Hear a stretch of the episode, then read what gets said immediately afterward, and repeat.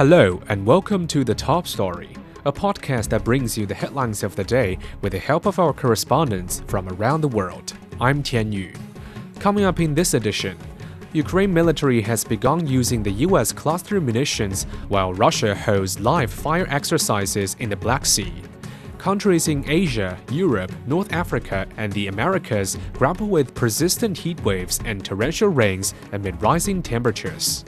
Japan pushes forward with its plan to release wastewater from the Fukushima nuclear power plant.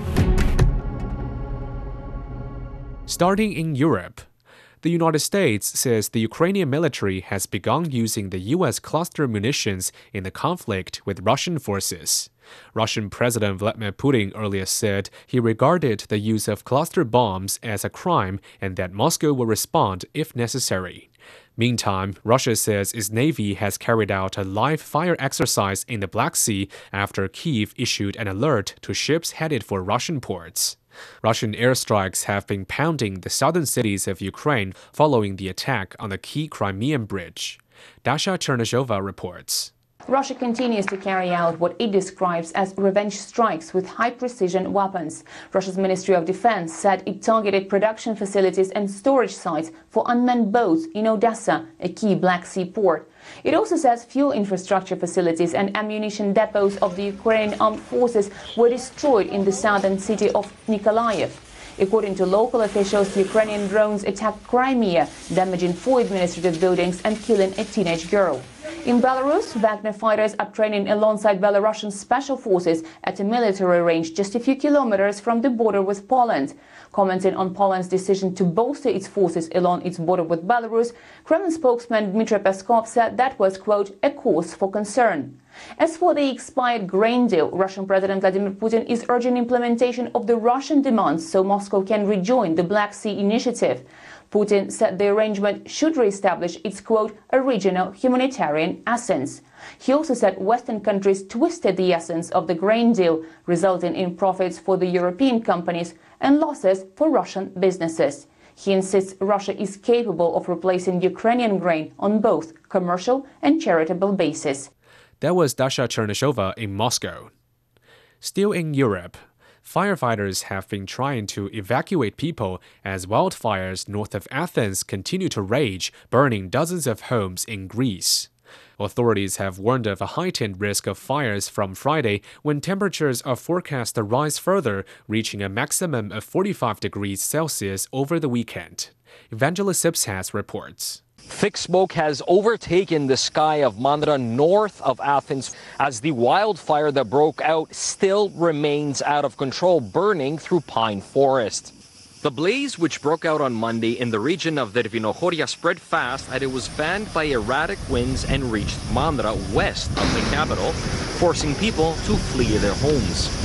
More than two hundred fifty firefighters assisted by seventy-five fire engines, eleven aircraft and nine helicopters have been battling to contain the fire north of Athens, while another fifty Romanian firefighters remain on site in case of another resurgence. As the fire in the north of Athens burns through forest, in the southern part and in the area of Saronida, vehicles and over fifty houses fell victim to the flames. Winds are now descending, but many fire fronts continue to burn, with meteorologists warning of another, more intense heat wave. The area surrounding the Mediterranean Sea is a climate change hotspot. We see high varied temperatures. More heat waves are expected and more intense ones. It already has become a common thing for the past thirty years now, and in the years to come it will happen more often and with higher temperatures than before, with the current heat waves being the best example. Temperatures are expected to rise up to forty-five degrees Celsius in some areas, and that has prompted authorities to issue warnings to residents and tourists while the country's state mechanism remains on high alert. And as the country is bracing for another heat wave, scientists warn that more can be expected. That was Evangelos Sipsas reporting from Greece. Moving on to Asia. Protesters have held demonstrations to voice their concerns as Japan pushes forward with its plan to release wastewater from the Fukushima nuclear power plant.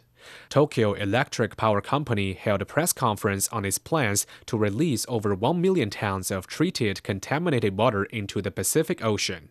Rebecca Bondon has more. This is really moved by TEPCO to try to assure people that the process of releasing wastewater, treated wastewater from the wrecked Fukushima nuclear plant would actually be safe. And it said that it reviewed a number of options, including potentially burying that, that wastewater underground. And it decided that this is actually the safest option that comes with the, the least risk. And it talked about the fact that the International Atomic Energy Agency, that's the U N nuclear watchdog, uh, following a, a two-year safety review, and that it had concluded that uh, this is something that would have a negligible impact on the environment, on fish, on the seawater.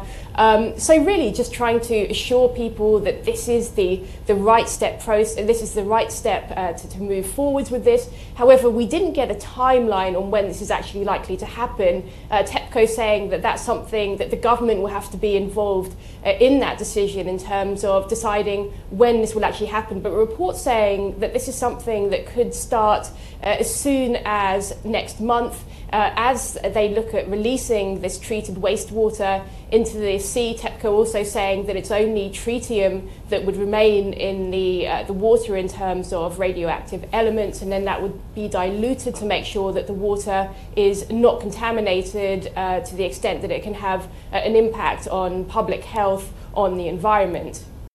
That was Rebecca Bondon reporting from Tokyo. In Africa, the Algerian business community is excited about President Abdelmadjid Tebboun's visit to China. The leaders of the two countries have witnessed the signing of nineteen cooperation agreements during the visit.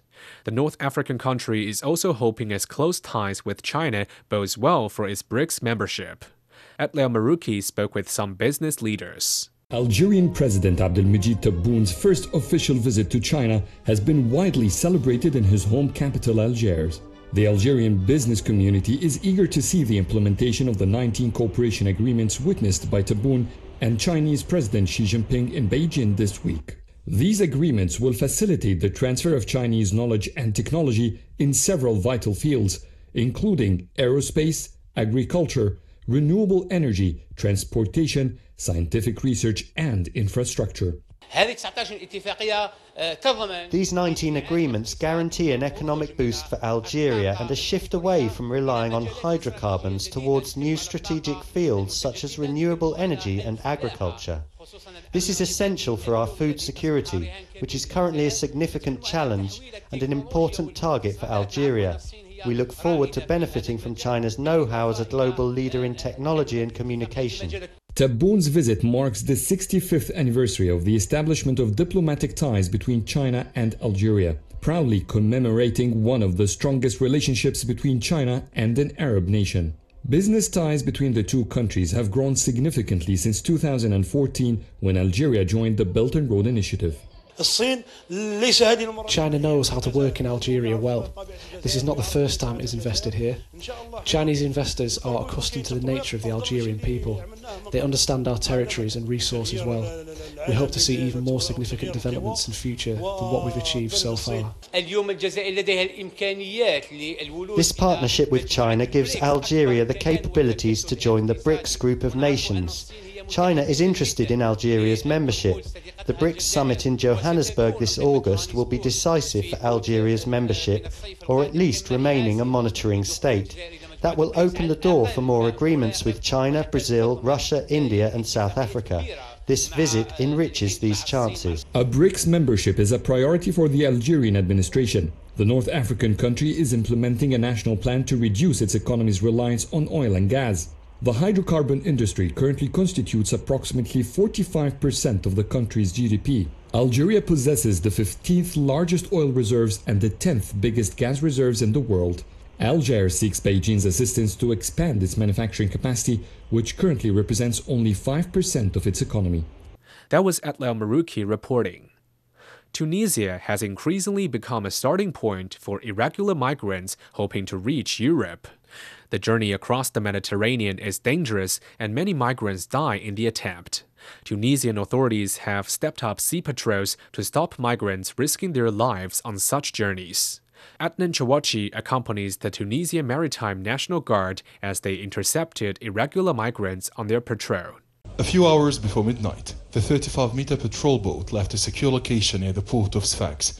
The Maritime National Guard vessel stopped in Tunisian territorial waters and the anchor was lowered in a strategic location. The Tunisian Maritime National Guard is responsible for covering and patrolling a huge area. The country's coastline, especially the port city of Sfax, is the main point of departure for thousands of undocumented migrants. The captain spotted the first migrant boat on the radar. Two Coast Guard patrol units tracked the makeshift vessel in the darkness. As the cramped boat emerged, over forty sub-Saharan African migrants begged to be left to continue the risky journey. We are sorry, but please let us go. It is our last chance. We tried and failed five times. Let us do it once more. Please don't stop us. We spent all our money on this journey. We don't have any money or food left. We have nowhere else to go. Please pardon us and let us continue. Osman, a twenty-two-year-old migrant from Mali, is the only person who accepted to leave this overcrowded boat without resistance. Life is so hard here. The situation is very bad in my country. I just want to go to Europe to have a better life. The Coast Guards informed the migrants that their vessel could capsize any time due to bad weather conditions ahead. The National Guard ship cast a rope to save the migrants, but they responded with threats of violence using iron and wooden sticks, as well as shovels and other sharp tools. We have recorded a rise in violence perpetrated by migrants from sub-Saharan Africa during rescue operations. Many are using sharp tools and knives. Migrants are often threatening to throw babies into the sea to prevent our units from apprehending them. The captain of a migrant boat who stops is thrown into the sea so as to slow down the maritime guards. Tunisian Coast Guards say they are increasingly being threatened at sea when stopping migrant boats. The Sfax Public Prosecutor's Office has recently ordered the opening of a judicial investigation and the arrest of four sub-Saharan African migrants who poured gasoline and tried to set a Tunisian Maritime National Guard speedboat on fire. That was Adnan Chawachi in Tunisia.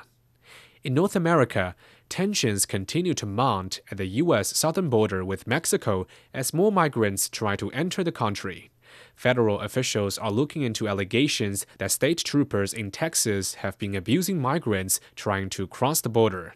Meantime, New York City is warning migrants not to come to the city to look for food and shelter. Ira Spitzer reports. The tactics used by Texas law enforcement officials have come under scrutiny from the U S Department of Justice and others. A leaked email sent to command staff in early July by a trooper at the Eagle Pass border crossing alleges that the state's troopers were told to push migrants back into the Rio Grande River, which divides the U S and Mexico, as well as to deny them water despite brutally hot temperatures. The Republican-led state has repeatedly clashed with the Biden administration over its border policies and has stepped up its own efforts to patrol the border, including placing razor wire and a massive barrier of floating buoys along the Rio Grande to deter border crossings. That's drawn anger from Mexico, which says the buoys may encroach on its territory. Texas Governor Greg Abbott and other state officials have denied the allegations, saying no orders or directions have been given that would compromise the lives of the migrants trying to cross the border. They also say the migrants should use one of the twenty-nine official border crossings. That was Ira Spitzer reporting. Before we go, here's a recap of the top stories. Ukraine military has begun using the U S cluster munitions while Russia hosts live-fire exercises in the Black Sea. Countries in Asia, Europe, North Africa, and the Americas grapple with persistent heat waves and torrential rains amid rising temperatures. Japan pushes forward with its plan to release wastewater from the Fukushima nuclear power plant. And that concludes this edition of The Top Story, a podcast that brings you world headlines every weekday. For more news in politics, business, sports, and culture, you can subscribe to The Beijing Hour, a one-hour podcast news magazine program. We welcome and appreciate all ratings and reviews. I'm Tian Yu. Thank you for listening.